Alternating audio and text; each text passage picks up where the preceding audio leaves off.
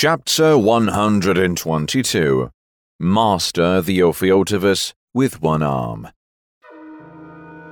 It was all quiet on the main thoroughfare now. Fengnian went in the nearest carriage with the flash spear and spat out some blood when the portiere was just down. Traces of blood started oozing out his eyes, ears, nostrils, and mouth. His dress was all ragged before his chest, showing a crack on the dark green soft armor underneath. He pressed on his wound, pale and panting. All leave and get me the old god of sword. Tell Ning Emei he's in charge now while I rest. Taoist alchemy regarded the 36 acupoints and 72 apertures of the human body as the blessed spots. The former high priest of Wudang Mountains, Wang Chonglou, had transfused his great Flavium energy to Xu Fengnian, tapping yet only six acupoints in 14 apertures, with the remaining energy hiding in the rest of the spots, to be absorbed gradually. Unexpectedly, the battle today had awakened most of the spots, enhancing the flow of Xu Fengnian's great Flavium energy and entering the fourth stage, which was only supposed to happen after he was to reach the Adamant Realm. After Yu Youwei and Jiang Ni hurried off the carriage, Li Chonggang went in soon with a stern face. Finding Xu Fengnian trying hard to control the flow of inner energy, he frowned. You would rather lose your life for the great Flavium. What good would it do if you were dead? Xu Fengnian gestured with one finger, seemingly content. Li Chonggang flicked the young man between the eyebrows with his fingers, guiding the flow of energy. This move was then repeated thousands of times while he sat facing Xu Fengnian for a long while, sweating all over. As the mark between Xu Fengnian's eyebrows turned from black to red and then to purple, the old god of sword let out a long exhale and left the carriage to drive the horse. After some time, Li Chonggang lifted the portiere and found the young man drenched in sweat and blood, quivering with cracking noises from inside.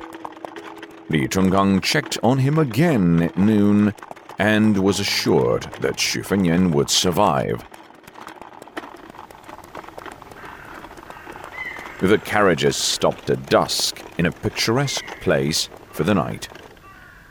A subtle purple imprint seemed to glimmer between Xu eyebrows. He had had an epiphany. His body seemed to glow in purple. At the sunset, having mastered the great Flavium, he opened his eyes and smiled. So, this is what being an immortal feels like. As he bent and got off the carriage, Li Chonggang grunted. Oh, smells like shit. Xu Fengnian sniffed at himself and smelled stink, though he knew he was all clean inside. After cleaning himself up in a pool nearby, Xu Fengnian went back to his carriage. He stared blankly at the comatose Qing Yao, mocking himself. How useless I am. Then he released the blade handle and whistled with a leaf between his lips. It was the ballad of the spring goddess. Finishing the ballad, he grasped Qing Yao's hand gently with reddened eyes. At night, Xu Fengnian gazed at the shining Milky Way from a meadow atop a hill where he lay. The geezer in a sheepskin coat came and sat by the side, marveling. The sky domed over the earth, and everyone is trapped in this restricted view. The moves you made in the reed marshes must be from Swordmaster Huang. I've never seen him make those moves, but I could tell your last move was well polished, much better than the first eight moves. How long have you been secretly practicing it? Xu Fengnian shook his head. I've only read the sword manual, never practiced it. Somehow it just came out of me then. Li Chonggang was not so convinced. Xu Fengnian sat up, asking, Sir, Why wouldn't you take the remaining half of the Celestial? The old god of sword grinned. And why haven't you started poring over the unrivaled manual for single bladed swords? Xu Fengnian lay down again, one leg over the other bent knee. The old god of sword laughed out loud. Without me, Li Chungang, the world of swords would be such a lonely place. Xu Fengnian forced a smile and said, If you want to talk big, then go to Jiang Ni. Li Chungang stood up, kicked the young man's leg off his other knee, and roared. Get up. I'll show you whether it's big talk. Xu Fengnian was stunned and said incredulously, Are you going to teach me advanced swordsmanship? The geezer sneered and said, Advanced swordsmanship is nothing.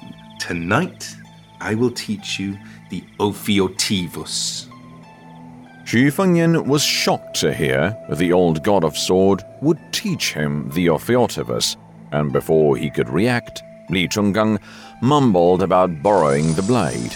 Then Tonitra's sword started quivering with a humming sound on his belt before flying in the air, guided by Li Chungang's finger.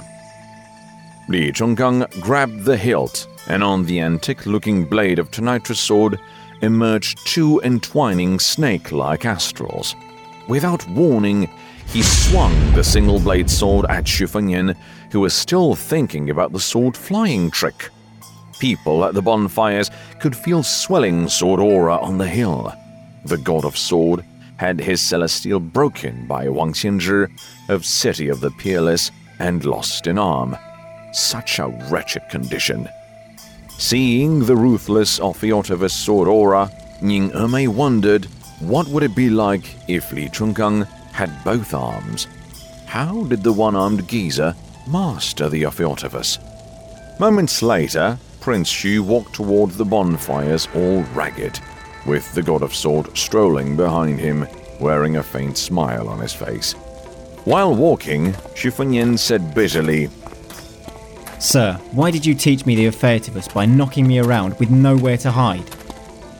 Li Chungang stared at him and said, Fool, there's no point narrating the moves to you.